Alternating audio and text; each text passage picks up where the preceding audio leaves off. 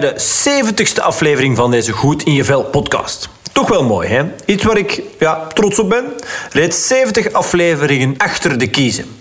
Bij de eerste interview met Saartje van den Driessen zat de klank nog niet 100%. Maar ondertussen zijn we, als ik me niet vergis, toch al wel meer dan twee jaar verder. En is die klank die niet goed zat niet echt meer een issue. Al hadden we in deze aflevering toch ook wel wat kleine troubles die moesten worden opgelost. Ik die net een nieuwe laptop had en het was dus toch weer even zoeken om die microfoons correct aangesloten te krijgen. Daarnaast ging tijdens het interview het brandalarm hier nog af en stonden de kids ook nog even hier in de studio. Maar het is uiteindelijk allemaal goed gekomen. Deze aflevering is weer een interview en dus geen monoloog zoals de vorige aflevering met de titel Hoe meer doen van dat wat jij echt wil er bijvoorbeeld wel zo eentje was. De dame die ik ditmaal voor mijn microfoon mocht laten aanschuiven, heeft er met haar gezin voor gekozen om België in te ruilen voor Dubai. Waarom, hoe en wat, we gaan er ook even op in. Haar man, Yves Vekemans, is de persoon die ooit begon met de Hercules Trophy. Dat is een event waar bedrijven hun medewerkers een dag bezorgen die ze niet snel zullen vergeten. Het is namelijk een sportief event, maar wel een waarbij het fun- en festivalaspect een heel belangrijke rol speelt. Zijzelf, mijn gasten van deze aflevering, spreekt van de Tomorrowland van de Corporate Challenge Events. En zij nam deel aan een van de eerste afleveringen van die Hercules Trophy. Nadien trok ze haar stoute schoenen aan, dat moet je nu eenmaal af en toe gewoon doen, om in contact te komen met de organisator. En dat was dus het begin van hun romance. Samen starten ze uiteindelijk Herculean Alliance op. Daarmee helpen ze organisaties om de betrokkenheid van hun medewerkers te verhogen. Door onder andere dus events, maar ook door het geven van advies, een online platform en de Employee Engagement Awards die ze organiseren. We hebben het onder andere over uit je veilige kokon komen, de kracht van anderen naar een hoger niveau te kunnen tillen, nooit opgeven, maar ook bewuster met je tijd omgaan bijvoorbeeld. Tal van interessante zaken die ook jou kunnen inspireren om je goed te voelen, om eruit te halen wat jij voelt dat erin zit en waar je voor wil gaan. Wel, tal van zaken die daartoe bijdragen komen ook in deze aflevering aan bod. En ik heb goed nieuws. Jij kan een exemplaar van Inge's boek Employee Engagement What Else winnen. Wil jij dit binnenkort in jouw bezit hebben? Laat dan zeker maar even van je horen op www.epiccoaching.be-hercules. Mocht je na het beluisteren zoiets hebben van, nou ja, dat was interessant, dan mag je altijd een review achterlaten of deze aflevering delen met jouw netwerk. Dat wordt enorm geapprecieerd. Maar voor nu zou ik zeggen, gun jezelf een moment en laat je inspireren door Inge van Bellen. Inge, dikke merci om eh, even tijd voor mij vrij te maken. Uh, stel, jij ligt op je sterfbed, hopelijk mag je dat moment nog lang wegblijven, hè, maar stel het moment dient zich aan. Welke dingen wil jij je dan vooral kunnen herinneren? Ja, inderdaad, Free. Ik hoop dat dat nog heel ver weg is. Want ik uh, van plan ben om nog, nog heel wat zaken uh, te realiseren voordat het zover is. Uh, maar ja, als het dan ooit zover toch moet komen, dan wil ik heel graag dat ik zelf, mijzelf herinner en dat ook anderen mij herinneren als iemand um, die nooit opgeeft. dus dat is een van mijn belangrijkste motto's. Never give up ever. En een ander motto dat ik altijd heb is We rise by lifting others. Dus ik ben iemand die enorm graag andere mensen ook meetrekt en uh, zorgt dat andere mensen uh, zichzelf kunnen ontplooien. Ik denk dat dat een van de mooiste zaken is als we samen uh, bepaalde zaken in het leven kunnen herinneren en ik, of, of kunnen realiseren eerder. Mm -hmm. ik zelf ben um, onderneemster. Um, al vele jaren lang. Ik kom uit de corporate wereld, maar ik ben al een jaar of 15 aan het ondernemen. En uh, ja, dat is denk ik ook eigen aan een ondernemer, is dat hij gelooft in de maakbaarheid van de dingen, in de maakbaarheid van de toekomst. En dat we zelf impact kunnen hebben op de realiteit rond ons. En ik hoop ook dat mensen en, uh, het mij zich zo zullen herinneren. Mm. Ja, oké. En mijn volgende vraag is, is, is vaak van, hey, wat zijn de zaken die je, die je wil nalaten? En dat is dan... Het gaat een stukje de, de antwoorden die je geeft, denk ik, over, over jouw waarde, wat je belangrijk vindt. Maar waar ik even wil naar peilen is wat, wat voor jou um, naast die waarden, momenten, personen, um, Ja, waar dat je effectief gaat op terugkijken. Ik denk, ik denk, ik weet het niet, of dat het, is dat dan nog iets anders daarnaast die... Want dit is heel waardevol, sowieso. En ik ga daar zo dadelijk graag wat verder op ingaan. Maar als het dan... Dat is dan denk ik hoe dat jij zou herinnerd worden als je er niet meer bent. Dat ze dan gaan zeggen van Inge, dat was toch echt iemand die nooit opgaf. Die heeft toch echt wel impact kunnen maken verbeter mij als, of spreek me zeker tegen als dat niet zo is. Hè. Maar uh, als het dan gaat over... Ja, als jij dan echt dat, die laatste momenten op je sterfbed ligt en je kan daarover nadenken, zijn er dan nog andere dingen die in jouw hoofd opkomen?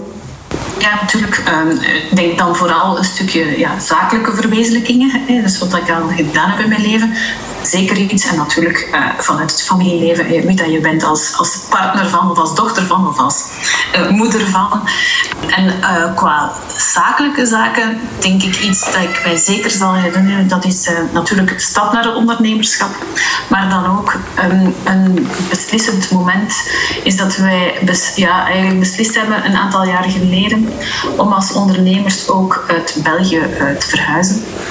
En uh, naar een volledig nieuw land te gaan, bij wijze van spreken. Hè. Dat is uh, een beetje als pioniers. Of, uh, of naar het land van, of het beloofde land te gaan trekken. Ik denk dat dat wel iets is dat ik mij voor de rest van mijn leven zal herinneren. Dat is bijzonder ingrijpend om eigenlijk ja, de veilige kokon van België achter te laten. Om dan te gaan ondernemen in een ander land. dat is onwaarschijnlijk scary, kan ik mm verzekeren. Maar tegelijk ook iets waar je achteraf van zegt van ik ben heel erg blij dat ik dat gedurfd heb. Ja, en uh, naar welk land zijn jullie getrokken? Ja, wij zijn vertrokken naar eh, de Verenigde Arabische Emiraten, dus naar Dubai. Oké. En jullie hebben ook een je zegt als, als moeder van. Jullie hebben een kind of meerdere kinderen. Twee kinderen, ja, twee tieners, die dus ook een vertrouwde schoolomgeving en vrienden mm -hmm. hebben moeten achterlaten om, uh, om eigenlijk ook een nieuw leven te gaan beginnen. Ja. Uh, en ik kan u garanderen, het nieuwe leven dat ze hebben is ook totaal verschillend ten opzichte van, uh, van ja, wat ze daarvoor hebben meegemaakt in een Vlaamse school. Ja, dat kan ik me voorstellen. Mijn kinderen zijn, ik denk in hun jaar quasi de enige westerse kinderen of de enige blanke kinderen. Dus uh, ja. het is op zich al een zeer verrijkende omgeving. Mm -hmm. uh, dus qua diversiteit en inclusie ja, ja. Is, uh, is dat toch wel een ander gegeven, ik zal het zo zeggen, een ander basisgegeven. En hoe pak je dat dan aan? Want, want ik, ik vind het inspirerend en um, ik zie het meer en meer gebeuren uh, over laatst ook nog iemand die ook naar hetzelfde land uh, trouwens is getrokken uh, als koppel. Wel geen kinderen, dus dat is dan wel iets. Maar, maar komt dat dan vanuit ja, vanuit jullie als, als, als ouders en dan, oké, dan die kinderen, hoe, hoe betrek je die erbij? Is dat dan met hun volledige goesting kan ik me voorstellen dat dat niet helemaal zo is. Ik weet niet, hoe pak je dat dan? Hè? Want ga je dan met een heel klein hartje dan naar je dochters, denk ik in uw geval? Of, of hè, van, schattekes, we hebben een zot idee? Of... Ja, wel, natuurlijk, wij, wij waren al heel veel aan het reizen. Dus dat zorgt er al voor dat ze een vrij internationale mindset hebben. Ik, ik zelf um, ja, ben, ben, zelf maar een halve Belg. Je zou het niet zeggen aan mijn naam, maar ik heb, uh, ik, ik, heb ook een Franse paspoort of een Franse identiteitskaart. Okay. Waardoor dat ze wel al gewoon zijn van in, in een, laten we zeggen, minder Belgische omgeving op te groeien. Maar dan nog, hè, naar Doekstijn gaan is toch nog iets anders. Ja. Um, hoe pak je zoiets aan? Ik denk dat het ook een stukje de, de wereld is geweest die ons daarnaar geduwd heeft. Hè, of, of die ervoor gezorgd heeft dat niks nog um, was zoals daarvoor. En dan heb ik het natuurlijk over de, de COVID-crisis of de hele pandemie, mm-hmm. die ervoor zorgde dat ze toch al in een soort van andere mindset zaten. Um, waardoor dat, ja, dat er nog wel precies bij komt. Ja. ik vertel hem dat, ja. ik trek hem natuurlijk een beetje op flessen. Hè. Maar ja, niks was nog zoals daarvoor. En um, ik denk dat dat toch wel een stukje het proces heeft versneld, zowel voor hen zelf als voor ons. Ehm, en uiteraard, als je dat dan zegt, we gaan dat doen, eenmaal dat ze in die mindset komen, dan gaan ze daar volledig in mee. Ehm, het is natuurlijk, je moet je eigen kinderen wat kennen. Hè. En ik heb het geluk van twee, uh, laten we zeggen, goed weerbare kinderen te hebben. Ik heb ze ook altijd, of we hebben ze ook altijd zeer zelfstandig opgevoed. Ze waren het ook al gewoon van dikwijls dingen zelf te moeten uitzoeken en dingen te doen. Mhm. En dat helpt natuurlijk. Ja, als ze klein waren al, ik zal in een Engelse klas gestoken om, om Engels te leren en zo. Dus, uh, waardoor dat het iets minder uh, chockerend was dan misschien bij het doorsnee Vlaamse jongeren. Mm Ja, oké. En dat je kinderen zelfstandig proberen op te... dat, ze, dat ze dat leren van zelfstandig dingen te ondernemen en, en hun plan te trekken, zoals wij dat dan in, in het Vlaams zeggen. Is dat iets wat dat jij um, zelf ook hebt meegekregen? Is dat dan van generatie op generatie? Of is dat juist tegenovergesteld? Heb jij dat misschien totaal niet meegekregen van daaruit? Ja, ik kom wel uit een heel beschermde omgeving, maar wel met heel veel vrijheid. Uh, en natuurlijk ook daar weer, uw ouders kennen u ook, hè, dus uh, weten ook van in, in hoeverre kan ik hen vertrouwen in hun beslissingen, in hoeverre kan ik hen vertrouwen in, in wie ze zijn, uh, wat dat ze doen. dus ik ben inderdaad wel zo opgevoed. en ja, ik denk, het is toch goed gekomen met mij, dus ik dacht, ik zal maar hetzelfde doen met mijn kinderen. en hoe oud waren ze al op het moment, ja, twee jaar geleden zal dat dan? Of? Ja, dat drie jaar geleden ongeveer nu. Um, ja, toen waren ze uh, eh, 13 en uh, eh, 15, ja, uh, eh, 16. Ja, 13, ja. 15, excuseer. Zoiets, ja. Dus toch al puberend, eigenlijk. Ja, ja toch? Um, ja, oké. Okay. Ja. En daar, um, want je zegt de enige blanke kinderen, is dat, want hoe ik het mij voorstel, is dat ja. in hun, oké, want daar, zit, daar is toch, dat zijn toch internationale, dat is dan een international school, English uh, international school ja. of zoiets. Um. Een Britse school oh, zitten ze, inderdaad. Maar natuurlijk, ja, hangt een beetje vanaf, uh, en ook een heel goede Britse school, maar ja, natuurlijk, je wordt hier behoorlijk outnumbered.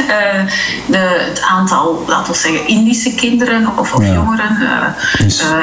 heel veel Indiërs natuurlijk hier. Um, en ehm, natuurlijk ja, Arabische kinderen en Afrikaanse kinderen. Heel veel Aziatische, dus Japanse, Filipijnse. Ja. Ga zo maar door. Oké. ja. Dat is eigenlijk de meerderheid van, van de school. Veel meer dan Europeanen? Ja, veel meer. Ah, oké. Ja, alright, ja. Oké, boeiend. Ja, maar dus het familiale en, en hoe, uh, want je geeft aan, oké, ik wil mij ook het zakelijke herinneren, maar ook zeker het, uh, het familiale um, en, en jouw ouders. En leven zij, heb jij het, het genoegen dat zij nog mogen, mogen leven? En hoe gaan zij dan, hè, hun kinderen bijvoorbeeld veel minder zien, hun eigen dochter niet meer zien of veel minder? Hoe, hoe wordt daarmee omgegaan langs beide kanten misschien? Ja, dat is natuurlijk niemand vindt dat uh, leuk, denk ik, het, moment dat je dat nieuws krijgt.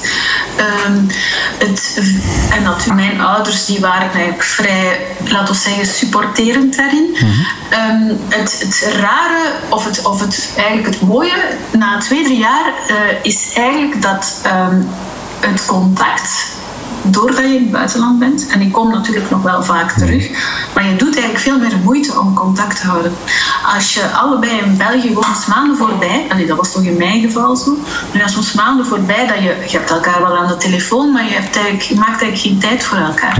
Als je in het buitenland zit en je komt dan af, dan maak je veel bewuster tijd voor elkaar. Dan ga je samen iets eten, dan heb je eigenlijk veel die andere gesprekken dan dat het gewoon een, een, een vast gegeven zou zijn dat je gewoon bij elkaar zou kunnen langs. Dus dat is wel iets dat ik met de jaren nu gemerkt heb, is dat het een, een diepgaander en sterker contact is met de familie dan daarvoor. Oké, wat wel mooi is, ja, toch? Dat is, dan, dat is iets, denk ik, waar we ja, waar ik ook wel heel veel rond werk, ook met mijn cliënten. Hè. Ik, werk heel hard rond de psychologische basisbehoeften, waarvan verbinding, sociale verbindenis en, en, en betekenisvolle sociale relaties er, er één van is. En, en ik denk wel wat, wat dat je nu aangeeft van bewust um, ja, echt tijd voor elkaar gaan maken dat dat echt wel iets heel waardevol is. En dat we gewoon als mens de dag van vandaag um, ja, te weinig doen. Alleen al maar voor uw partner. Hoe vaak leef, allee, dat zie ik toch ook heel vaak. En, en ehm, ja, goed, wij zijn er ook niet, niet onschuldig aan, aan dat gegeven. Hè. Ik bedoel, de ene werkt lang, de ander is met de kinderen bezig. de andere stopt met werken, de andere begint te werken. Chop, hup, hup. Dus dat zijn wel, dus dat is op zich wel mooi. Ja toch wat dat je aangeeft, dat dat, uh, dat is toch wel een mooi gevolg daarvan, waar ik eigenlijk nog niet echt had bij stilgestaan. Ja. Ja, ja ja, ik vind dat toch uh, iets wat ik ja, verbazingwekkend genoeg uh, ja, toch eigenlijk blij om ben dat, dat het zo is. Als je weet dat je elkaar elke dag kan zien of kan horen, of, dan, ga je daar dan is dat zoiets dat gewoon verworven is. Dat dat iets is dat gewoon heel basis is.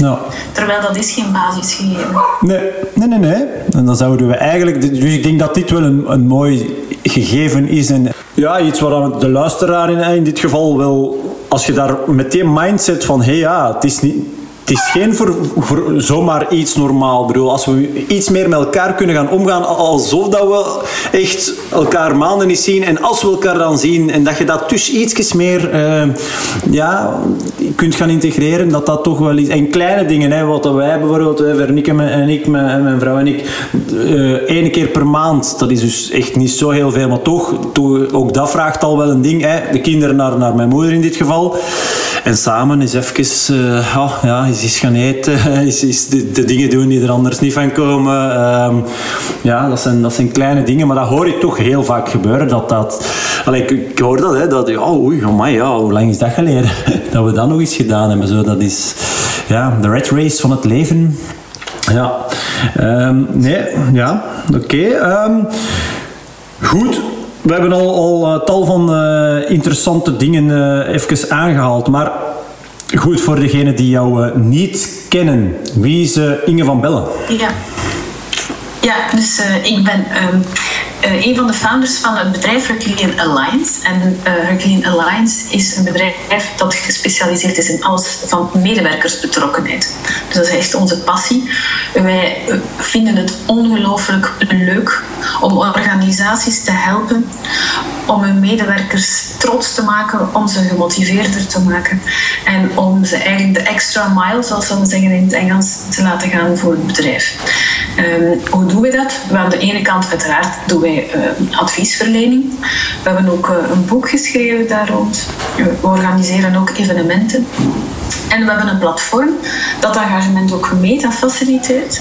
En daarnaast hebben we een aantal vaste formats, zoals de Employee Engagement Awards. De Employee Engagement Awards worden georganiseerd samen met uh, een aantal Captains of Industry, onder leiding van, uh, van Connie van den Driessen onder andere. En samen met een aantal partners, zoals SD Works of een Telenet Business, een Nordina, uh, Zigzag HR en Kanaal Z. Want onze aflevering of onze show komt ook elk jaar op, op Kanaal Z. En daarnaast hebben we ook nog een, eh, een, eh, format waar het allemaal mee begonnen is. En dat is een uit de hand gelopen hobby en dat heet Hercules Trophy. Misschien heb je daar wel eens van gehoord. Een Hercules Trophy is een corporate challenge ja. uh, waar bedrijven aan meedoen. Dat, is al, dat bestaat al twintig jaar. en uh, bedrijven doen daaraan mee om echt te netwerken met elkaar. Uiteraard ook om te teambuilden. Um, maar je moet niet sportief zijn om deel te nemen. Het is echt een stukje, een, een soort van festival, hè, Tomorrowland voor bedrijven, waar dat de bedrijven echt ja, twaalf werken van Hercules tegen elkaar doen. En het is een beetje dankzij Hercules Trophy um, dat we juist de wereld zijn uh, gaan rondtrekken. Hè. Dus door dat concept, dat zijn we tien landen gaan beginnen organiseren.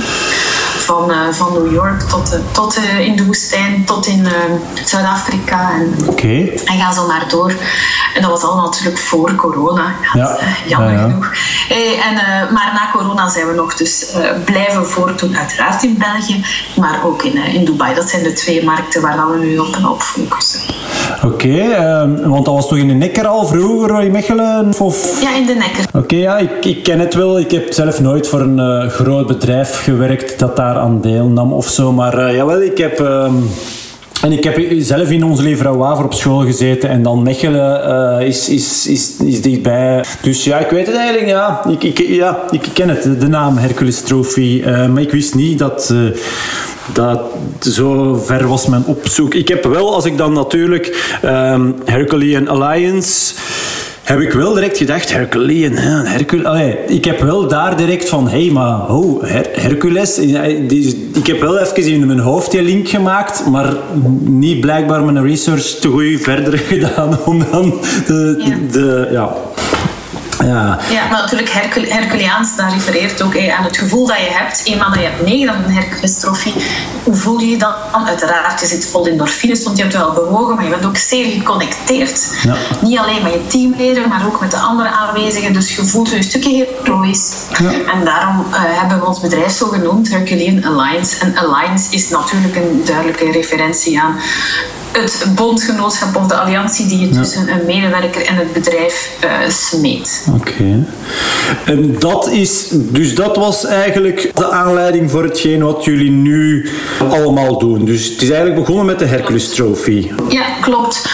Wij komen uit, uh, uit een IT, hè, dus we hebben heel lang uh, corporate leven achter de rug. Mm en ja, het was eigenlijk een stukje ook omdat dus mijn echtgenoot Yves, die is Hercules Trophy gestart als hobby. die was voorzitter van de Squash Club in, in Mechelen. En zij organiseren elk jaar een soort van omnisportdag. En op een gegeven moment aan de toog hebben ze dan met een paar mensen gezegd van, weet je wat, als we dat nu een keer zouden doen in de Nekker, en we doen dat voor bedrijven, en dan hebben ze het concept van Hercules Trophy eraan gekoppeld. En zo ja, begonnen stilletjes aan in hun netwerk. Mensen beginnen uitnodigen. En zo is Hercules Trophy ontstaan. En dan uiteraard door Hercules Trophy te gaan doen. Ik ben er dan ook bij gekomen. Ik was eerst klant. Ik vond dat zo fantastisch. En uh, pour la petite histoire hebben ze, hebben ze, op een gegeven moment vroegen ze mij om een, uh, net zoals alle andere deelnemers, om een, feedbackformulier in te vullen. En je moest zeggen, wat vond je het leukste aan de Hercules Trophy? Eén ding. En ik had gezegd, de organisator. En op die manier heeft, heeft dus Yves, die de organisator was, eens gaan zoeken van wie is dat eigenlijk? die Inge van Benne. En zo hebben we elkaar beter leren kennen. En zo ehm, heb ik eigenlijk hem verteld wat ik vond van het concept. Ik vond het fantastisch. En omdat ik ook al redelijk actief was in sales, laat ik het zo zeggen, heb ik ehm, na mijn uren, als, uh, vanuit mijn corporate job, na mijn uren dat ook beginnen verkopen zelf, uh, Hercules Trophy. En zo zijn we dus stilletjes aan daarin gerold. Zijn we natuurlijk dan ook getrouwd geraakt van die toestanden uh, als klein detail. En zo zijn we dan effectief ook stilaan, kregen we de vraag vanuit Spanje om dat te gaan doen. Mm. Na Spanje kwam Zuid-Afrika en Nederland. En dan zo zijn we naar Dubai getrokken en de andere landen. Maar dat was echt een, een, een hobby gewoon. En op een gegeven moment uh, moet je de keuze maken hè, van blijven we dit doen? Uh, zo naalzuren of gaan we daar een keer serieus werk van maken? En dan hebben we voor dat tweede gekozen. En dan beginnen klanten natuurlijk te vragen op een gegeven moment van ja, dit is eigenlijk fantastisch, maar we mogen dat maar één keer in het jaar doen. Uh, kun je niet ook een keer zoiets voor ons PV gaan doen? En kun je een keer niet ook um, ons helpen met ons welzijnsbeleid? Want ja, jullie weten toch precies wel hoe je in balans blijft en jullie weten precies wel die energie hoog te houden. Ik ga zo maar door. En zo begonnen wij van alles te doen. En begon dat een beetje ja, uh, uit zijn voegen te barsten. En op den duur, ja, voor ons was dat wel duidelijk. Wat is dat, dat Herculeaanse? Maar kamijnbeelden op een gegeven moment voor ons, uh, voor de buitenwereld was dat minder duidelijk. En dan zijn we in 2019, uh, net voor corona, zijn we toegetreden tot het ecosysteem van Duval Union. En misschien ken je Duval Union wel. Duval Union is het vroegere Duval Gio, ja, ja, ja. het reclamebureau. Ja. En dat is een ecosysteem van verschillende bedrijven die actief zijn in marketing en communicatie. En ja, wij zijn iets meer HR gerelateerd natuurlijk, maar mm. wij zijn daar wel toe toegetreden. Zij hebben dan ook voor ons een rebranding gedaan om een stuk die uh, proposition naar de buitenwereld duidelijker te krijgen. Okay. Voor ons natuurlijk super, omdat uh, op die manier ja, zitten we dicht tegen marketing en communicatie. En ja, de andere bedrijven die daar deel van uitmaken, daar maken wij een heel mooie symbiose mee. En voor omgekeerd natuurlijk ook, voor die marketeers maakt het natuurlijk ook veel sterker als er een bedrijf in zit dat focust op medewerkers. Want je mag nog zo staan toeteren hoe geweldig dat je bedrijf is. Ja. Als je eigen medewerkers het niet zeggen, ja, dan ben je snel uitgepraat natuurlijk. Dan zakt heel je verhaal als een pudding in elkaar. Ja. Ja, helemaal akkoord. En, maar dus, als ik het goed begrijp, jij bent gewoon als deelnemer aan de uh, Hercules Trophy. Je hebt gezegd, wat vind je zo geweldig aan het concept? De, de, de organisator, maar dat was dus toen een onbekende. Allee, onbekende. Je, je, kende hem als organisator en je zult een mooie man gevonden hebben. En tof wat dat hem deed en dit en dat. Maar dus jullie waren... Zo is het echt ontstaan. Jullie huwelijk. En, en, dat is echt dat is geweldig, toch? Allee, dat is... Uh, allee, ja, wat. Dus dat is uh, ja, mij. Voilà, dat zal ik ook op het sterfbed nog vertellen. Maar ja, het probleem is, die kinderen die weten dat natuurlijk al. Die weten dat al, tuurlijk. Ja, ja. Maar... oh ja, dat is wel echt uh, bijzonder, toch? Ja. Wel mooi, echt heel mooi. Mooi. Ja, oké. En dat je daar dan... En hoeveel jaar? 15 jaar geleden? Of wat zei je? Ja. Vijftiental jaar geleden, ja. wat het er op 15 jaar um, allemaal kan, um, kan gebeuren. Hè? Ja, vijftiental jaar geleden, eh, vijftiental jaar geleden de, de sprong naar het ondernemerschap gemaakt. Maar het is wel van in 2004, dus dat is ja, ondertussen al 19 jaar geleden dat, uh, dat dat gebeurd is. Dat jij als deelnemster uh, daar, uh, daar stond. Hè? Want is dat dan ook niet... Hè? Want wat ik me allemaal... Heb ik ooit toch...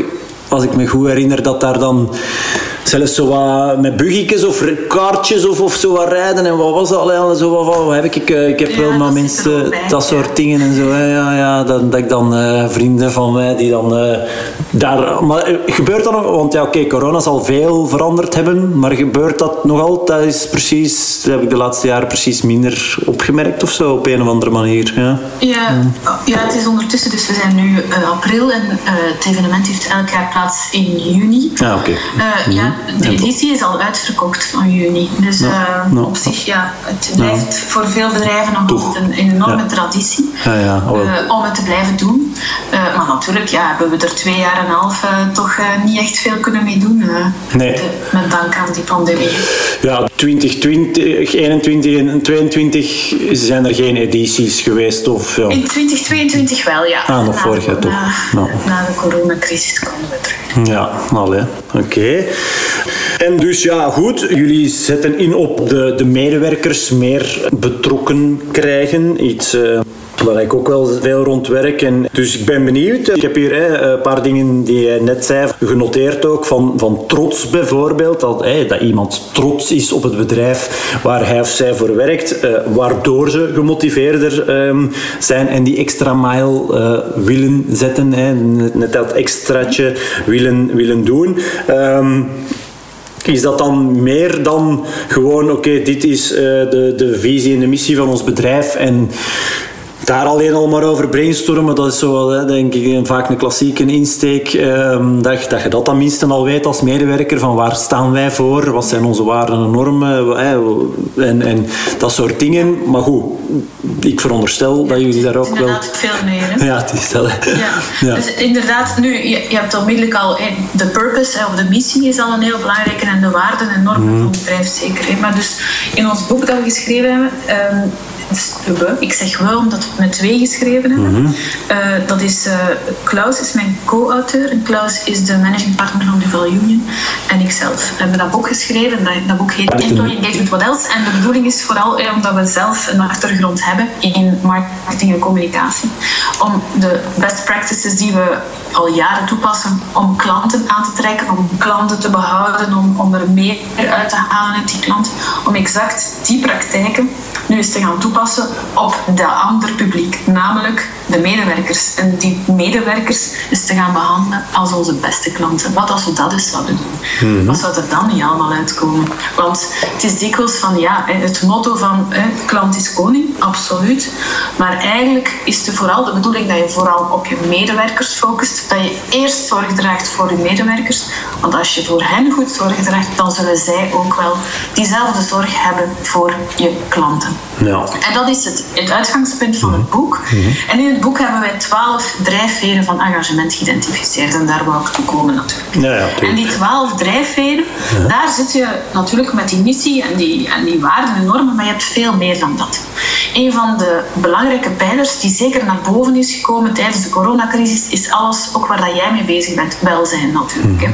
Ehm, vroeger hadden we nogal vaak de neiging om echt vanuit dat welzijn, vanuit die well-being binnen te komen in het bedrijf. Maar daarmee los je het algemene probleem van engagement niet op. En je kunt nog zoveel initiatieven rond welzijn gaan starten. Als je medewerkers niet geëngageerd zijn, dan hebben die heel weinig zin. Of als je niet weet wat de mensen willen. Je hebt ook heel vaak de valkuil van een typische CEO die zelf super sportief is en die vijf, zes keer de Mont Ventoux op en af gaat. En die er dus vanuit gaat dat medewerkers diezelfde interesses hebben. En die dus zegt, ja kom, we gaan hier uh, we gaan naar de Mont Ventoux gaan en iedereen mag mee en we betalen hier alles hè, uh, package voor de medewerkers. En die dan verbaasd is dat er eigenlijk niet zoveel mensen meegaan. Ah ja, nee, want die mensen doen dat niet graag fiets. Of ze gaan niet graag een marathon gaan lopen. Of ze hebben gewoon al schrik als ze nog maar denken aan die een bok van in de turnles van het middelbaar. Ja. Dus als je niet gewoon eerst luistert naar wat je medewerkers willen en vertrekt vanuit je eigen voorkeur, vanuit je eigen bias of van wat dat misschien de meest extraverte u komen vertellen in de gang, ja, dan ben je gewoon totaal naar het verkeerde aan het luisteren. Dus voor ons is welzijn een heel belangrijke component in engagement, maar het is zeker niet de enige. En één die heel hard naar boven gekomen is, zeker tijdens corona, het was er al hoor, maar het is nog veel meer naar boven gekomen tijdens corona, is alles rond leiderschap. Uh, engagement valt in staat met de leider. Uh, heel simpel.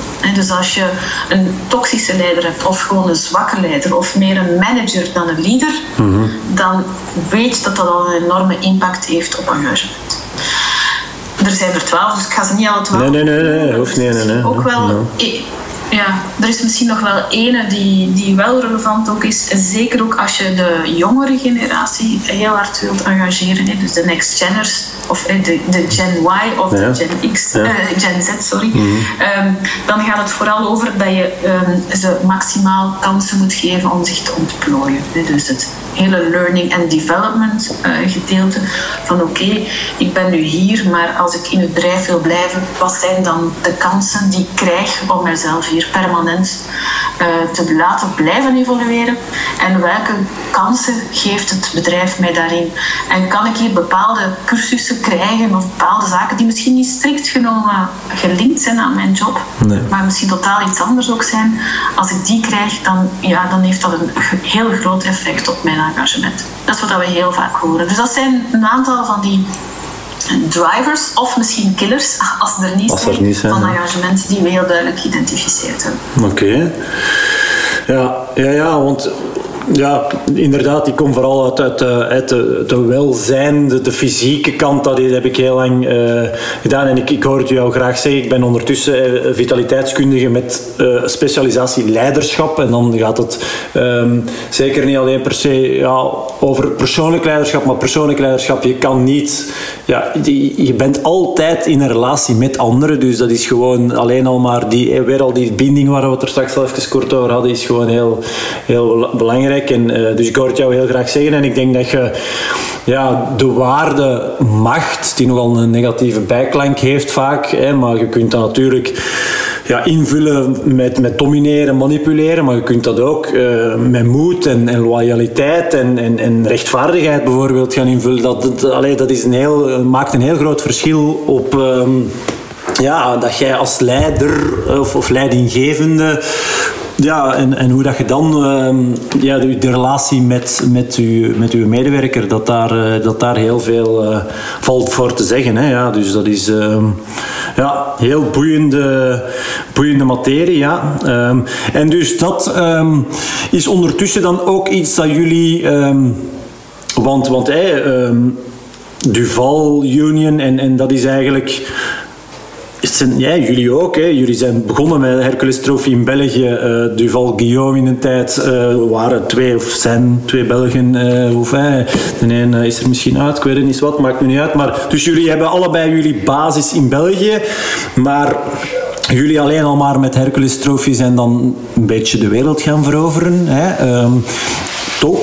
Ja, hè, dat, dat mag, toch, uh, mag toch wel gezegd worden, is, is dan heel dit, dat, dat advies en, en um, is dat dan ook uitgerold in, in de rest, in die landen waar jullie die, die event uh, organiseren? Of, of is dat, dat is de bedoeling misschien? Wel, ja.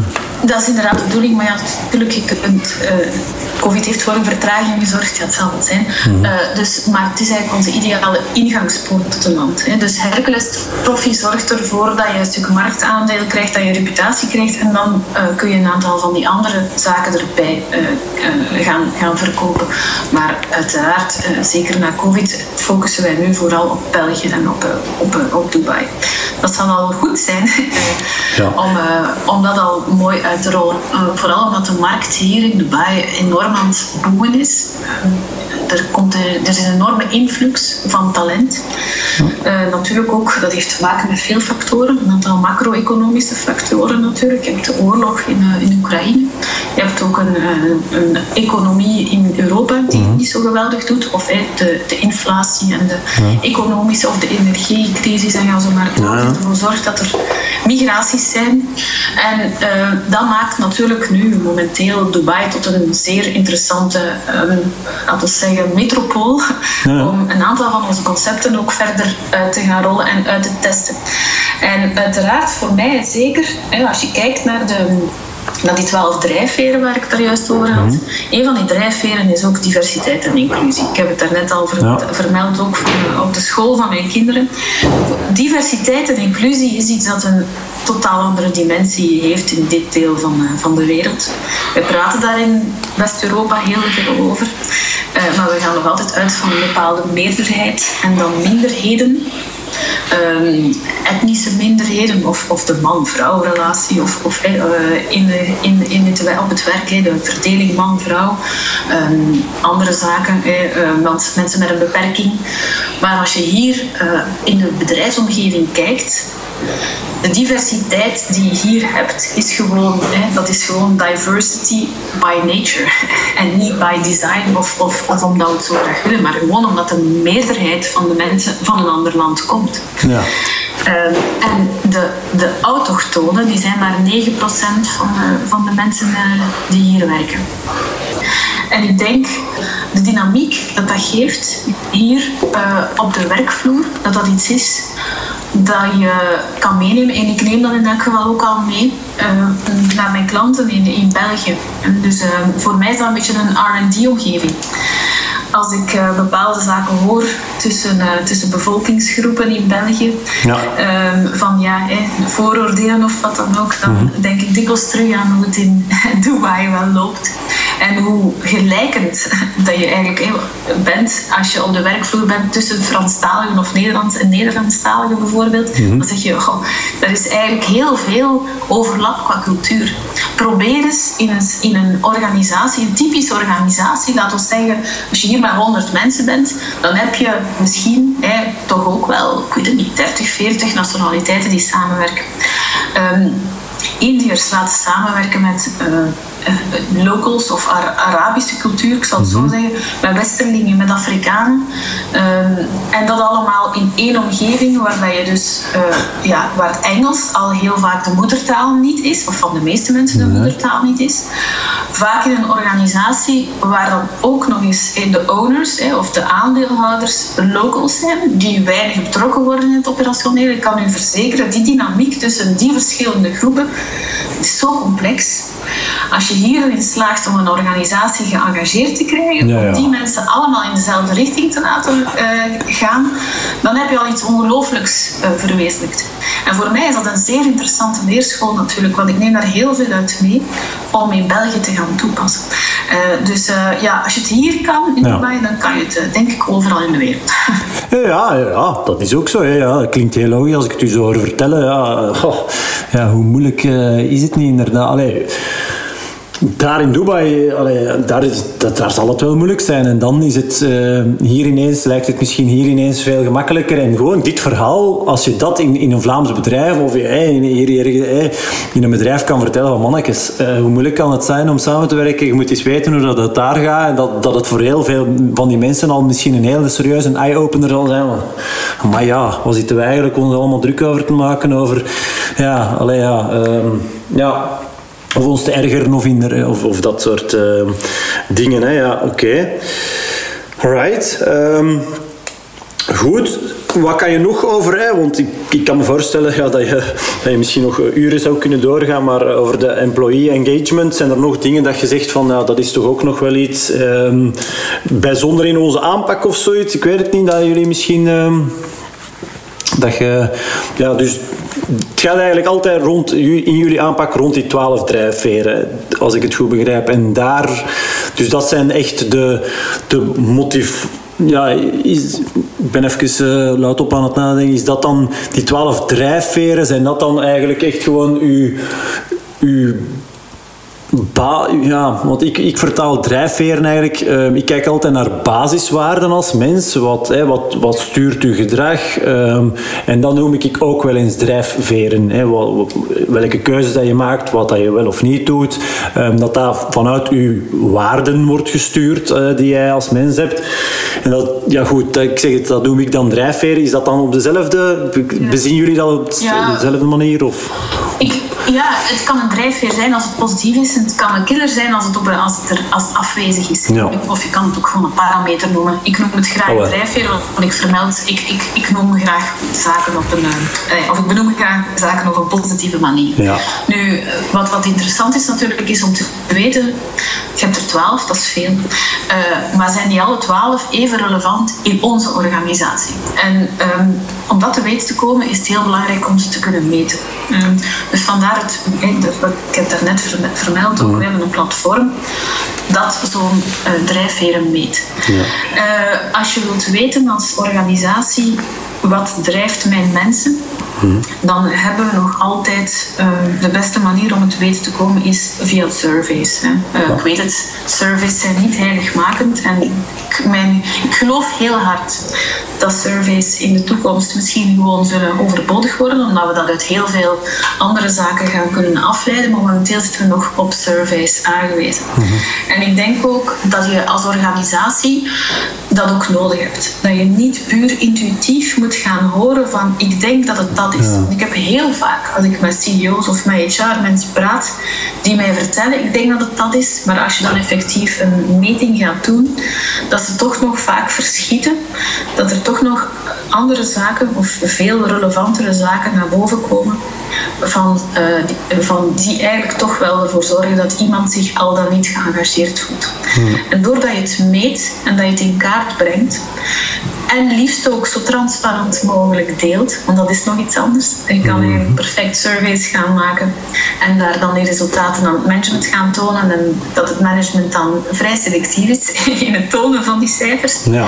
Als je nu eens alles transparant kan laten zien, dan ga je zien dat mensen door die transparantie ook veel meer consensus gaan hebben. Dat is inderdaad hetgeen waar we nu moeten op focussen. Dus die consensus of de, die, die werven die je dan selecteert of die acties die je daaruit definieert, als je daar heel duidelijk over communiceert, dan gaan mensen veel meer ook daarin meegaan. En als je hè, gewoon een aantal focuspunten op een bepaalde termijn kan gaan vastleggen en daar actief aan werkt, ook dat weer heeft een onwaarschijnlijk positief effect op het engagement van mensen. Want de volgende keer gaan ze veel meer nog gaan vertellen wat dat ze vinden. Veel meer hun mening, of ze gaan veel meer met ideeën komen. En op die manier kan je in één keer een enorme um, stijging van engagement hebben. Op een jaar, op twee jaar tijd kan dat enorm evolueren uh, in de positieve zin. En dat is natuurlijk wat we maximaal willen bereiken. Maar het, blijft wel triest om te zien dat binnen heel veel organisaties dat engagement toch laag blijft. En het verschil tussen engagement en uh, happiness at work, of mm -hmm. laat ons nog iets anders zeggen, jobtevredenheid, ja. dat, is, dat zijn allemaal verschillende zaken. Uiteraard is dat gelinkt. En uiteraard willen we allemaal happiness at work. Iedereen wil gelukkig zijn. Maar geluk op het werk is geen garantie op engagement. Uh, we zijn uiteindelijk een soort van club met uh, organisatie, waar dat iedereen happy happy is. Daarmee wil je niet zeggen dat je daarmee super hard je best doet. Je kan perfect je schub afkuisen om vijf uur naar huis mhm. gaan en, uh, en je happy lifestyle verder zetten thuis. Het is geen garantie dat je dan opnieuw voor die extra maal gaat. Hetzelfde met jobtevredenheid. Dat vind ik nog een veel duidelijker. Um, als je kijkt, zeker ook tijdens corona, uh, al van peilingen zag je nog altijd dat de jobtevredenheid heel hoog lag. Zeker ook in België. De jobtevredenheid ligt gemiddeld ergens in het 90% Dus dat betekent dat heel veel mensen hun job de inhoud van hun job heel, heel tof vinden. En dat ze ook directe collega's, de directe contact met de collega's ook eigenlijk echt wel kunnen appreciëren. Mhm. Maar tegelijk, als je die cijfers ziet, als je dat combineert met de heel trieste gegevens rond engagement, waar dat je dus 87% van de medewerkers voelt zich niet geëngageerd, terwijl er zo'n hoge jobtevredenheid is. Die twee zouden haaks op elkaar kunnen staan. Ja. Zo, dat lijkt zo. Ja. Maar dat is eigenlijk niet zo. En ik heb me daar jarenlang het hoofd over gebroken van hoe kan dat nu in godsnaam zijn? Dat je tegelijk tevreden kan zijn over je job en toch niet geëngageerd bent voor je werkgever. Maar op zich, it makes sense. Hè? Als uw headquarters of uw baas of, of wat dan ook ver van u weg is en dat je ergens anders misschien diezelfde job kan gaan doen, maar voor een totaal ander werkgever, voor de concurrentie, die loyaliteit die is het niet per se. Dus vandaar dat engagement heeft met veel meer andere zaken te maken dan puur die jobtevredenheid of dan ehm, geluk op het werk. Ja. En dat is dus- natuurlijk een heel fascinerend iets om, uh, om verder uh, te onderzoeken. Hè? Wat dat, dat bij jou in de organisatie betekent. Ja. En dus gehoord worden, de medewerkers het gevoel geven dat ze gehoord worden, dat ze betrokkenheid dus, um, dat, zal, dat zal iets zijn dat... Um, dat ze, um, en communicatie uiteraard ook wel, hè, want goed, je, je kunt niet altijd, denk ik, als leider um, ja, alle ideeën van iedereen meepakken, maar goed, wel er naar horen en aangeven van goed, ik, ik, ik, ga het, ik ga het meepakken en ik kan niet garanderen dat ik er effectief ook iets mee kan gaan doen. Um, ligt ook niet, misschien niet alleen in mijn, uh, in mijn uh, lade, maar uh, dat tenminste communiceren en daar heel op, die openheid ook die je aangeeft, ehm, ja, dat dat ook wel heel belangrijk is daarin. Ja. Ja, communicatie is, is, cruciaal in alles. Ja. het is natuurlijk een beetje mijn, mijn stokpaardje, maar het is ook effectief zo. Communicatie, daar valt of staat alles mee. Ja. Ook mensen meenemen in uw verhaal. Het hele storytelling verhaal is cruciaal daarin. Vandaar dat het heel goed is dat bedrijfsleiders of HR-mensen vaak een keer gaan kijken bij de collega's van marketing. Om te zien van hoe doen zij dat voor hun klanten en kunnen we iets gelijkaardigs gaan doen voor onze medewerkers. Ja, ja, ja. En dat misschien, dat, wat jij daar straks ook aangaf, dat jullie dan een deel uitmaken van Duval Union, dat dat ook juist, dat dat dan op, een, op dat niveau ook, eh, die kruisbestuivingen, die ideeën en dat dat, dat wel heel mooie resultaten uh, ongetwijfeld ja, met zich... Uh, echt op dat kruispunt, een kruispunt tussen HR en marketing. Ja, en dat is mooi. Dat, uh, twee boeiende twee boeiende werelden. Zeker, en ze liggen minder ver af van elkaar dan je zou denken. Het gaat altijd over mensen. Hè. En, en, als je die twee met elkaar maximaal kan verbinden en als je effectief die klantentevredenheid maximaal kan linken aan medewerkersbetrokkenheid, ja, dan ben je al een heel pak verder. Hè. Um, betrokken medewerkers eerst. Dus we zeggen dikwijls eigen volk eerst. Als uh, een politieke partij ja. dat uitgevonden, dan hadden wij het uitgevonden. Ja. Um, dus eigen volk eerst. Dus dat betekent dat je eigenlijk hè, eerst voor je medewerkers uh, tevredenheid of betrokkenheid moet zorgen. En dan komt de klantentevredenheid in bijna alle gevallen ook Vanzelf. Maar, ja. Hè, ja, van, en we hebben daar ook al, um, in het begin uh, toch redelijk wat onderzoek naar gedaan. En dat blijkt ook academisch of, of wetenschappelijk bewezen te zijn. Mm Dat het die volgorde is. Eerst, hè, zoals we zeggen, EX en dan pas CX. Ja. Uh, betrokken klanten of tevreden klanten of customer delight, zoals we dat zo graag in het Engels zeggen, zorgt niet automatisch voor tevreden medewerkers. Hè. Dus het, is, het, is, het kan, maar het is zeker niet die richting alleen. Dus het is eerst kant, uh, medewerkerstevredenheid en dan pas kunt. Nou, en wat je daar straks mooi, eh, ik heb hier bovenaan mijn blad gezet, uw medewerkers als uw beste klant behandelen dat dat uh, is gaan nadenken van hè, we steken heel veel tijd en moeite en energie en, en, en geld soms ook in, in ons klanten uh, ja, en ze te behouden en, en inderdaad dan eigenlijk ja, marketing stuk ja toch ook ja. Um, maar dan en ik denk dat dat juist het ding hè, um, dan de HR kant en dat daar dus uh, wat we er net dat dat eigenlijk heel dicht bij elkaar ligt en dat dat dan het zinnetje je medewerkers behandelen als uw beste klant dat dat een mooie mooie samenvatting uh, vormt van uh, ja, hetgeen. Ja. En ik moet zeggen, we hebben dat eigenlijk zelf uh, vooral in de lijven moeten ondervinden, omdat we natuurlijk, we hebben net verteld over Trofee. Dus um, dat is een evenement dat je één keer op een jaar organiseert. Dus uh, we, we, we, moeten heel vaak werken met vrijwilligers, mensen die um, ja, uit de evenementensector komen, mensen die uit de sportwereld komen, in een land Um, hoe ga je in godsnaam ervoor zorgen dat ze diezelfde vibe, dat wij ooit in Mechelen gestart zijn. Ja. Mensen, wij zijn Belgen, we houden van festivals, we weten wat dat is. Maar hoe krijg je in godsnaam diezelfde vibe in die andere landen? En hey, waar dat die klanten echt uit hun bol gaan en, en fantastisch uh, zich amuseren.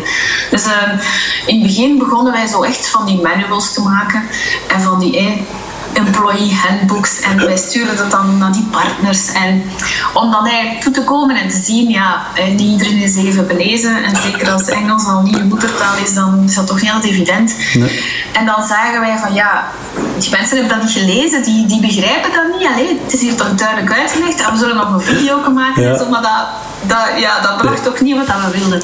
Dus hebben we dat op een heel pragmatische manier moeten doen. Um, met vallen en opstaan uiteraard. Maar echt zo van, oké, als we nu de dagen ervoor, voor het evenement, gewoon heel instinctief en intuïtief die medewerkers van ons evenement, die we eigenlijk niet kennen, die ons niet kennen, maar die wel onze brand vertegenwoordigen. Ons hebben allemaal een rood t-shirt van ja. Hercules Trophy. Als we die nu eens, die dagen ervoor, gaan behandelen alsof dat zij onze klanten zijn. En we pamperen ze en we geven ze lekker eten en we zijn er vriendelijk tegen en we brengen die vibe erin. Mm-hmm. Dan hopen we dat op de dag zelf, dat zij datzelfde gaan doen voor onze klanten. En zo is dat eigenlijk begonnen. Gewoon heel, ja, wat moet dat anders doen? Ja, ja, ja. Heel hard vanuit de buik. En het is omdat we het zo hard hebben gevoeld in al die landen, dat we echt gezegd hebben van ja, dat is echt ons credo. Dus dat bleef niet, dat was niet gewoon een dode letter op een papier. En uiteraard heb je dan een aantal mensen zoals een Richard Branson uh, of een Simon Sinek, ja. twee van die business gurus, die eigenlijk ja, net hetzelfde begonnen uh, te vertellen een aantal jaren geleden in hun uh, seminars of in hun, ja. hun events en in hun boeken. Ja, dat was natuurlijk fantastisch, want dat was exact onze, onze point natuurlijk. Hè. Dus uh, daar waren we super blij mee dat ze, ja. dat eigenlijk ook mee, mee, dat ze daar ook mee kwamen. Ja, the start with the why en de toestand. Ja. ja, ja. Why, what, how, ja. ja. Veel um, boeiende dingen al, uh, al besproken. Is er nog iets wat ik jou had moeten vragen, maar wat ik jou nog niet gevraagd heb? Wel, um, iets wat ik misschien uh, wil meegeven, iets wat, omdat jij daar ook mee bezig bent. Hè. Um, ik geef dat gewoon mee, je doet ermee wat je wilt. Maar uh, ik, uh, je bent ook bezig met vitaliteit, met energie en van die mm. zaken. iets wat ik vorig jaar heb gedaan, um, dat ik eigenlijk altijd graag wil meegeven als tip, misschien aan jou of aan mensen die het niet zouden kennen. Ik heb met een retreat gaan doen bij Joe Dispenza. Ik weet niet wat je Joe Dispenza kent. Ja. Dat is een Amerikaan, uh, een Amerikaanse dokter die uh, onwaarschijnlijk interessante boeken heeft geschreven en die daar dus ook seminaries rond geeft. En dat gaat heel hard over alles rond energie. Dus alles is energie, dat is, dat is, niet, dat is gewoon fysica, ja, dat is geen filosofie, alles nee. is gewoon energie. Mm -hmm. En um, ik zou zeggen, als je eens een boek wilt lezen of iets wilt zien of een podcast of beluisteren van een podcast, dan zou ik zeker uh, hem aanraden. Ja. Um, een boek waar je mee kan starten is Breaking the Habit of Being Yourself. Um, dat is een onwaarschijnlijk sterk boek. Ja, Ik geloof echt dat uh, hoe meer mensen daarmee bezig zijn, hoe meer mensen dat daar uh, zich in verdiepen, dat dat iedereen te goede komt. En dat we allemaal een stukje ook weten, um, zonder meelig te willen zijn, maar dat we als mensheid gewoon niet anders hebben, de keuze hebben van elkaar om terug te komen op het oorspronkelijke punt, van elkaar te helpen en dat we allemaal vooruit gaan doen, niet aan een ander, uh, wat dat je zelf niet wilt meemaken. Maar dus als je vanuit die, dat uitgangspunt kan vertrekken, mm -hmm. dat we dus uh, allemaal een stukje daar onze bijdrage kunnen toe leveren. Dat heeft het uiteraard ook te maken met engagement binnen het bedrijf of met je eigen vitaliteit. Ja. Maar ja, ik denk dat we geen andere keuze hebben momenteel, zeker in deze rare tijden, dat er zoveel zaken op elkaar volgen en dat er zoveel achterdocht en, en wantrouwen is dat uh, als iedereen dat boek zou lezen, dat we daar een pak ja. verder in zouden staan. En, en hoor ik jou dan ook zeggen dat je ziet ook waar ik, ik heel vaak wel mee bezig ben en ja, over ja, filosoferen op een of andere manier. En het feit dat er zoveel geld is in de wereld. Hè. Jij, ik denk dat jij daarin, waar, in de omgeving waar jij nu ook je ziet, de, de torens uit de grond uh, komen. En, en, en allee, bedoel, niet alleen daar, hè, bedoel, ook, ook in België, overal. Geld is op zich geen probleem er is geld genoeg. Alleen de verdeling uh, klopt niet. En, en het. Um, ja, alleen maar focussen op groei, groei, groei, of het ontwikkelen en het dus herverdelen van hetgene wat er is. Um, en niet alleen over geld, maar ook gewoon in de natuur, hey, grondstoffen en noem maar op. Hey. Dus ook geld daarmee samenhangend. Is dat dan dat stukje, wat, misschien niet helemaal, maar een stuk wat jij hiermee wilt aangeven, dat dat, dat, dat toch echt wel belangrijk is om daar ook eens bij stil te staan? En, Sowieso, zeker. Hè. Maar uh, het, het, gaat er een stukje over dat we moeten proberen van niet te denken vanuit schaarste, maar vanuit overvloed. En dat er voldoende is voor iedereen. En dat we ons niet in die slachtofferrol moeten gaan zetten van dit is mij overkomen, dus ik ben nu eenmaal arm, of ik ben nu eenmaal dat of dat. Nee, dus laat ons vooral kijken van hoe dat je zelf impact kan hebben op, uh, op de maakbaarheid van de toekomst van jezelf, van je eigen leven. Mm-hmm. En een stukje daar de creator van je eigen leven zijn. Hè. Dus uh, als, je dat al, als je daar al van uitgaat dat je effectief een impact kan hebben op je eigen leven, uh, dat heeft ook, ik denk dat dat daar ook mee te maken heeft. Ik denk dat de natuur en de wereld voldoende resources heeft voor ons allemaal. maar we moeten er uiteraard bewust mee omgaan. Maar ja, ja. vooral niet denken vanuit een negatieve insteek, maar vanuit een stuk nee, nee. Overvloed, ja. abundance, zoals dat we zo mooi zeggen nu denk Ja, inderdaad. Zeg, en, en um, waar ik nu, want ik was aan het denken van oké, dat wat ik net benoem, maar ook misschien um, het feit dat je als, als mens ook maar gewoon een deel van de natuur bent en, en een deel van een groter geheel. Um, en, en de kracht van en dan ben ik even terug naar, naar Dubai en naar de kracht van het groen, van de natuur. Um, daar, daar is voldoende onderzoek naar gedaan hoe krachtig dat, dat is en dat dat uh, de voordelen van bijvoorbeeld meditatie uh, kan, kan evenaren of dat dat hetzelfde kan teweegbrengen voor ons als mens. Um, hoe ga jij daarmee, want, want ik weet niet waar in Vlaanderen jij bent opgegroeid, maar in C maakt het op zich ook niet uit dat je nu in, in West- of Oost-Vlaanderen of in de provincie Antwerpen is net iets minder misschien Vlaams-Brabant, maar ook hier waar ik, ik ben er zelf opgegroeid, ook hier is nog groen genoeg. Ik bedoel, hè, weet je wel, hoe dat gemis is, dat is, ik kan me voorstellen dat dat toch iets is, dat is weinig groen in Dubai. Oké, okay, dus of. ja, ik, kom uit, ik heb twintig jaar in Keerberg gewoond, dus inderdaad, ik kom ah, ja, echt ja, wel uit ja, ja, ja. groene... Ja, ja. Uh, en dat is niet ver van nee, jou. dat ken je. Uh, maar uh, in Dubai is heel veel natuur. Toch? Veel meer dan je zou denken. Ja. Wij gaan heel vaak naar de bergen, die hier vlakbij zijn. Uh, maar inderdaad, het blijft woestijn. En woestijn is niet groen. Hè. Nu, je moet weten, dit is een land met visie. En dan kun je daar nog heel... Als Westerlingen hebben soms een beetje de neiging om daar zo minachtend over te doen. Hè. Van, oh, die, die sheiks die zijn wat, wat zot en ja. die hebben hier wilde dromen en zo. Maar ja, bon, als ze nog maar 20% van wat ze zeggen dat ze gaan doen realiseren, dan is het al, dan is dat al fantastisch. Dus ehm, de visie van dit land is om tegen 2030, dus dat is binnenkort al, om 60% groen te hebben. Dus ehm, in de een groene omgeving te hebben. Okay. Dus, ehm, en die gaan daarin slagen, want ze zijn er volop in bezig. Dus uh, ook eigen uh, landbouw. Hè. Dus uiteraard, uh, hoe doe je dat dan? Nou, ja, door ontzilting van water. Um, dus Dubai heeft sinds de pandemie mm 4000 boerderijen zien ontstaan. Dus um, ondertussen kun je in de supermarkt hier perfect veel sla en groenten en wat is het allemaal gaan kopen die hier lokaal worden geteeld. Iets wat dat voor de pandemie niet mogelijk was. Okay. Dus mis je zoiets? Nee, omdat je het is een andere natuur natuurlijk. Uh, het, is, ja. het, is, niet de, de groene nee. bossen. Maar uh, ik kan u foto's tonen van, uh, van hier op een uur rijden naar de bergen. Waarvan dat je niet zou vermoeden dat het de Verenigde Arabische Emiraten zijn. Okay. Dus, groene weilanden en bloemen en, en wat is het allemaal. Echt? Ja. Geweldig. Oké, okay, ja, wel, inderdaad. Ja, ja. ja nee. Ja, ja. Ja. Nee, nee, maar ja, ja, ik geloof je. Ja, ja, allee, ik, ik, ik, ik, ben echt wel heel benieuwd, maar, maar ik geloof je wel. Ik bedoel, uh, oké, okay, geweldig, ja. En ja, wat ik ook al wel, uh, goh, hoe, hoe noemt het project nu weer? Um, en is het, is het daar in Dubai of is het in, ja, daar toch een van de landen, zo die, die, die tunnel, allee, zo, de, uh, ja. ja. Dat is Saudi. Saudi-Arabië. Ja, Saudi-Arabië. Ja, uh, ja. Dat is nog een ander verhaal. Dat is, dat is ook ongelooflijk boeiend. En uh, dat, is, dat is nu nog maar aan, de, aan het begin. Ja, ja. Maar er zijn redelijk wat mensen die voor NIOM werken en die hier wonen in Dubai. En die dan eh, op en af gaan. Mhm. Maar dat is een fantastisch project. Zeer sustainable. Ja, uh, ja, wel ja, zalig. Ja. Ja.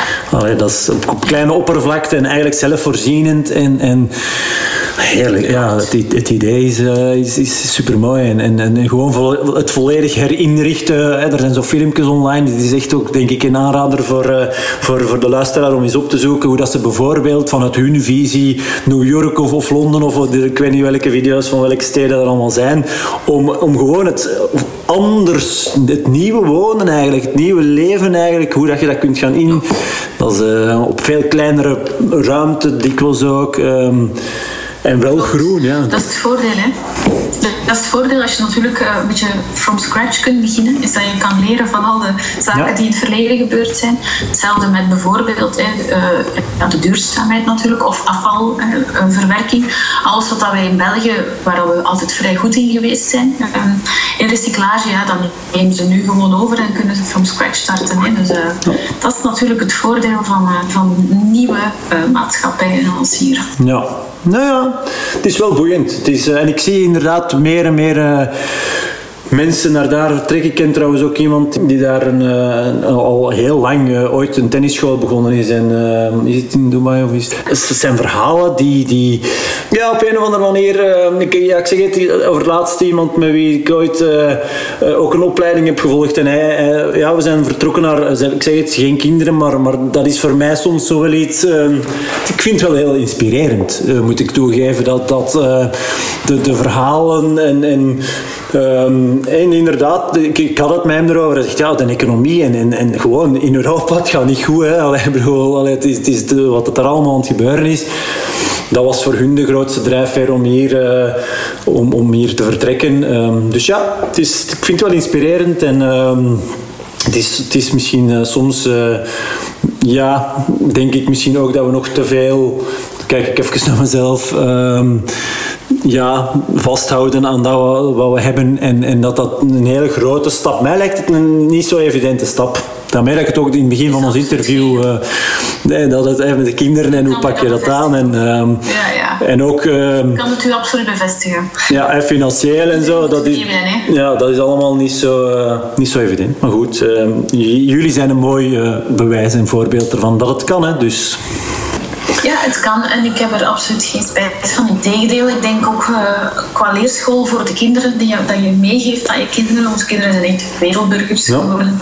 Uh, ik hoop dat ik hun, dat toch wel heb kunnen meegeven. En dan zijn ze nog vrij om te doen wat ze later willen in, in hun leven. Ja, en zie jij jezelf daar dan oud worden of kom je ooit terug? Dat is een heel moeilijke vraag. Ja, vind ik. snap ik, snap ik, snap ik. Ja, ja ik, ik zou, nou, eerlijk gezegd, ik zou graag toch nog een beetje wel meemaken van die neon, uh, omdat je toch neon hebt opgebracht. Ik zou daar toch graag eens geleefd hebben. Um, ik denk dat dat toch iets is dat we allemaal ja. meegemaakt hebben. Ja, ja, ja. Ja, ja, snap ik wel. Futuristisch, hè? Ja, het is dus, cool. Dus ja. vandaar, het is absoluut... Uh, ik ben niet van plan om binnenkort op een sterfbed te gaan liggen. Nee, nee, nee, nee, nee, nee, nee, nee. Nee, nee, laten we dat inderdaad hopelijk nog heel lang kunnen uitstellen. En nog heel veel mooie dromen realiseren en... Um, plannen waarmaken. Nee, oké, um, goed. Ja, Inge, um, het was boeiend. Dank u voor het uh, interessante, leuke gesprek met wat uh, horten en stoten van de technische kant en, en de kindjes die af en toe hebben twee keer op pauze moeten zetten. zelfs een brandalarm kwam er tussen hier aan deze kant van, van de lijn. Maar goed, het is, het is ons gelukt uiteindelijk. Hè. Um, nee, goed. Ja, nog een dikke merci. Um, ja, waar, waar, ah, misschien, ja, vind, is er iets, uh, want jij, jullie doen vooral eigenlijk alleen iets voor bedrijven, of, of is er nu, als, als de luisteraar gewoon denkt van, hey, dit is, um, ja, ik als, als persoon, dit is wel een, een boeiende dame, uh, waar, waar vinden ze jou? Um, of misschien, ja, mensen die inderdaad... Uh, bij HR of zo. Allee, jullie doen vooral die dingen voor bedrijven, hè, als ik het goed begrijp. En niet per se... Ja, vooral bedrijven inderdaad. Dus ja, onze website is workinginaligns.be. Maar uh, ja, ik zou vooral zeggen, kijk zeker eens op LinkedIn. Uh, hm? Ik ben altijd geïnteresseerd om mensen hun feedback te horen, om, om te interageren met mensen. Hm. Mensen die graag naar Dubai komen, uh, help ik vaak ook. En die zeggen, maar waar moet ik naartoe? Ja. Vraag mij niet naar waar je moet gaan eten. Maar vooral mensen die graag een keer van gedachten willen Van, ik wil misschien mijn, mijn business verhuizen naar Dubai. Ja, ik, ik help vaak mensen uh, die dat overwegen. Mm-hmm. En daarnaast, ja, we hebben natuurlijk het boek.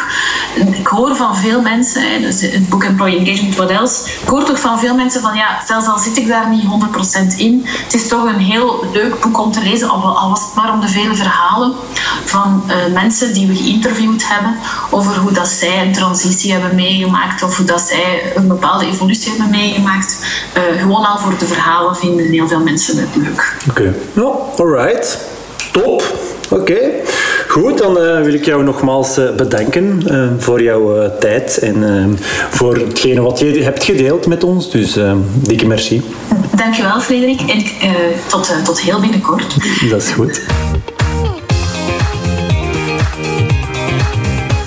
Ziezo, dat was hij weer al. Wil jij graag Inges boek winnen? Laat dan even van je horen op epiccoaching.be schuine Hercules. Wie weet vind jij dit superboeiende boek over het verhogen van de betrokkenheid van je medewerkers, maar evengoed ook wel gewoon van jezelf, binnenkort wel in jouw brievenbus. Ben jij net zoals bijvoorbeeld luisteraar Maarten van Elst, die me via LinkedIn stuurde: Free, je vorige aflevering was weer supergoed. En wil jij net als Maarten geen enkele aflevering van deze show missen? Abonneer je dan maar even op dit podcastkanaal. Dan krijg je een automatische melding als een nieuwe aflevering online zet. En ja, dat kan helpen om deze podcast hoger te laten scoren in de rankings, het aantal abonnees. Wat mij natuurlijk zou helpen om meer mensen te kunnen inspireren om hun motivatie en energie zo te managen dat ze meer kunnen doen van dat wat hun leven echt de moeite waard maakt. Zodat ze op hun sterfbed geen spijt hoeven te hebben. Had ik maar wat meer van dit of dat of wat minder, tja, dan is het te laat. Het is nu dat het moet gebeuren. Heb jij zelf ook het gevoel dat je eigenlijk zo goed als alles hebt waarvan je bijvoorbeeld bij het begin van je carrière dacht: als ik dat, dat en dat heb, dan zal ik wel gelukkig zijn? En is het nu zover, maar mis je toch iets wat je niet direct kan beschrijven? Neem dan zeker maar even een kijkje op epiccoaching.be. Daar kan je een gratis inspiratie of introductiegesprek met mij boeken. En daarin kijk ik graag samen met jou waar je tegenaan loopt, hoe je leven er anders kan uitzien en welke obstakels je daarvoor eventueel nog in de weg zitten. Maar goed, ik ga hem afronden. Bedankt om tot hier te luisteren en graag tot binnenkort. Bye!